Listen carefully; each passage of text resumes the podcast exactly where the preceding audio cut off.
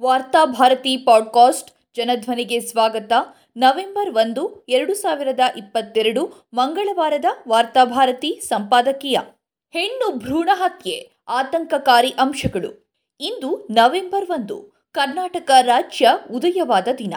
ಎಲ್ಲೆಡೆ ರಾಜ್ಯೋತ್ಸವ ಆಚರಣೆ ಸಂಭ್ರಮದಿಂದ ನಡೆಯುತ್ತಿದೆ.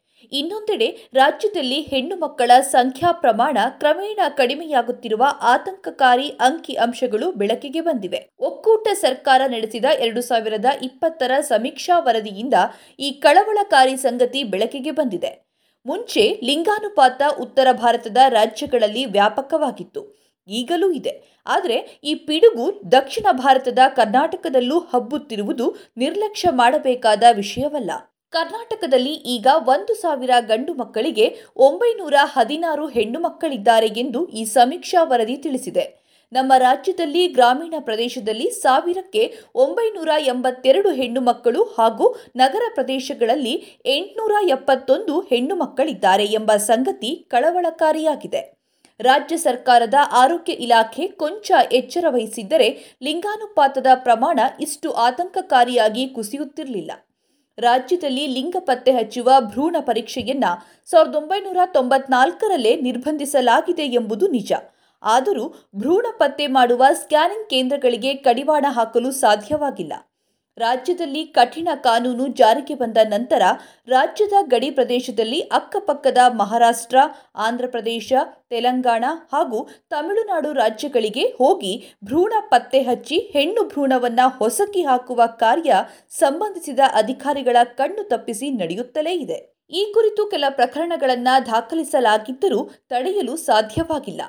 ಹೆಣ್ಣು ಭ್ರೂಣ ಹತ್ಯೆಯಂತಹ ಅತ್ಯಂತ ಅಮಾನವೀಯ ಪೈಶಾಚಿಕ ಕೃತ್ಯವನ್ನ ಬರೀ ಸರ್ಕಾರವೊಂದೇ ತಡೆಯಲು ಸಾಧ್ಯವಾಗಲ್ಲ. ಹೆಣ್ಣು ಭ್ರೂಣ ಹತ್ಯೆಯಂತಹ ಅತ್ಯಂತ ಅಮಾನವೀಯ ಪೈಶಾಚಿಕ ಕೃತ್ಯವನ್ನ ಬರೀ ಸರ್ಕಾರವೊಂದೇ ತಡೆಯಲು ಆಗುವುದಿಲ್ಲ. ಸಮಾಜ ಕೂಡ ಈ ಬಗ್ಗೆ ಎಚ್ಚರ ವಹಿಸಬೇಕು.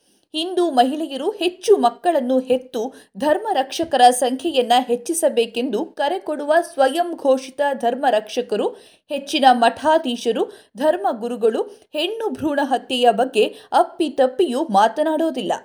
ರಾಜಕೀಯ ಪಕ್ಷಗಳು ಧ್ವನಿ ಎತ್ತೋದಿಲ್ಲ.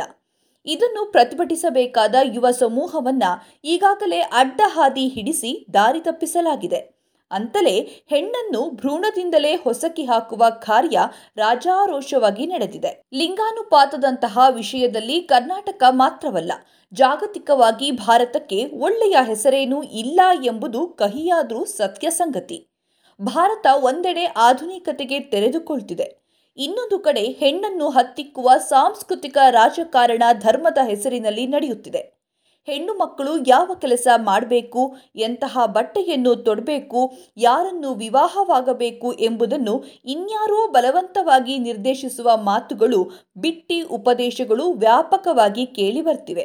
ಕರ್ನಾಟಕ ಮಾತ್ರವಲ್ಲ, ಭಾರತದ ಇತರ ರಾಜ್ಯಗಳಲ್ಲೂ ಹೆಣ್ಣು ಮಕ್ಕಳ ಪ್ರಮಾಣ ಕುಸಿಯುತ್ತಲೇ ಇದೆ.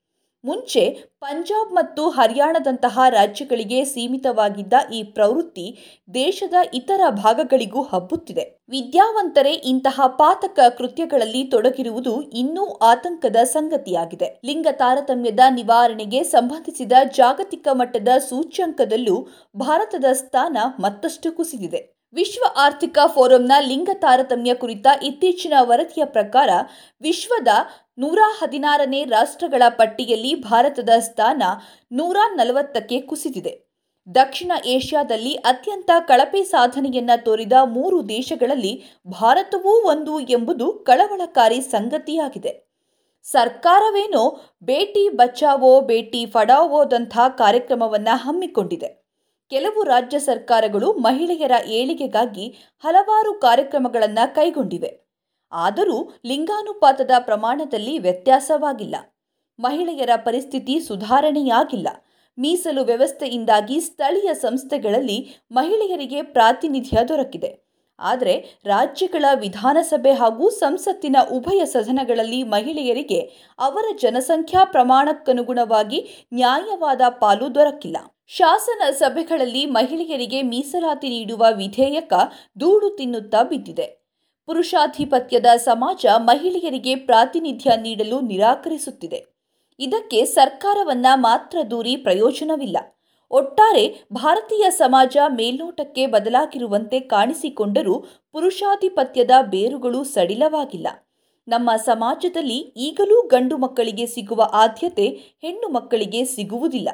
ಹಾಗಾಗಿಯೇ ಹೆಣ್ಣು ಭ್ರೂಣ ಹತ್ಯೆಗಳು ವ್ಯಾಪಕವಾಗಿ ನಡೆಯುತ್ತಿವೆ. ನಮ್ಮ ಸಮಾಜದ ಪುರುಷ ಪ್ರಾಧಾನ್ಯದ ಮನೋಭಾವ ಬದಲಾಗಬೇಕಾಗಿದೆ. ಧರ್ಮದ ಉದ್ಧಾರ ಮಾಡಲು ಹೊರಟವರು, ರಾಷ್ಟ್ರೀಯತೆಯ ಬಗ್ಗೆ ಮಾತನಾಡುವವರು ಸೇರಿದಂತೆ ನಮ್ಮ ಸಮಾಜದ ರಾಜಕೀಯ, ಸಾಮಾಜಿಕ ಮತ್ತು ಧಾರ್ಮಿಕ ಮುಖಂಡರು ಲಿಂಗ ಅಸಮಾನತೆಯನ್ನು ತೊಲಗಿಸಲು ಮುಂದಾಗಬೇಕು. ಹೆಣ್ಣು ಭ್ರೂಣ ಹತ್ಯೆಯನ್ನ ಘನಘೋರ ಅಪರಾಧ ಎಂದು ಪರಿಗಣಿಸಿ ಇದಕ್ಕೆ ಕಾರಣರಾಗುವ ಪಾತಕಿಗಳಿಗೆ ಸಾಮಾಜಿಕ ಬಹಿಷ್ಕಾರ ಹಾಕಬೇಕು.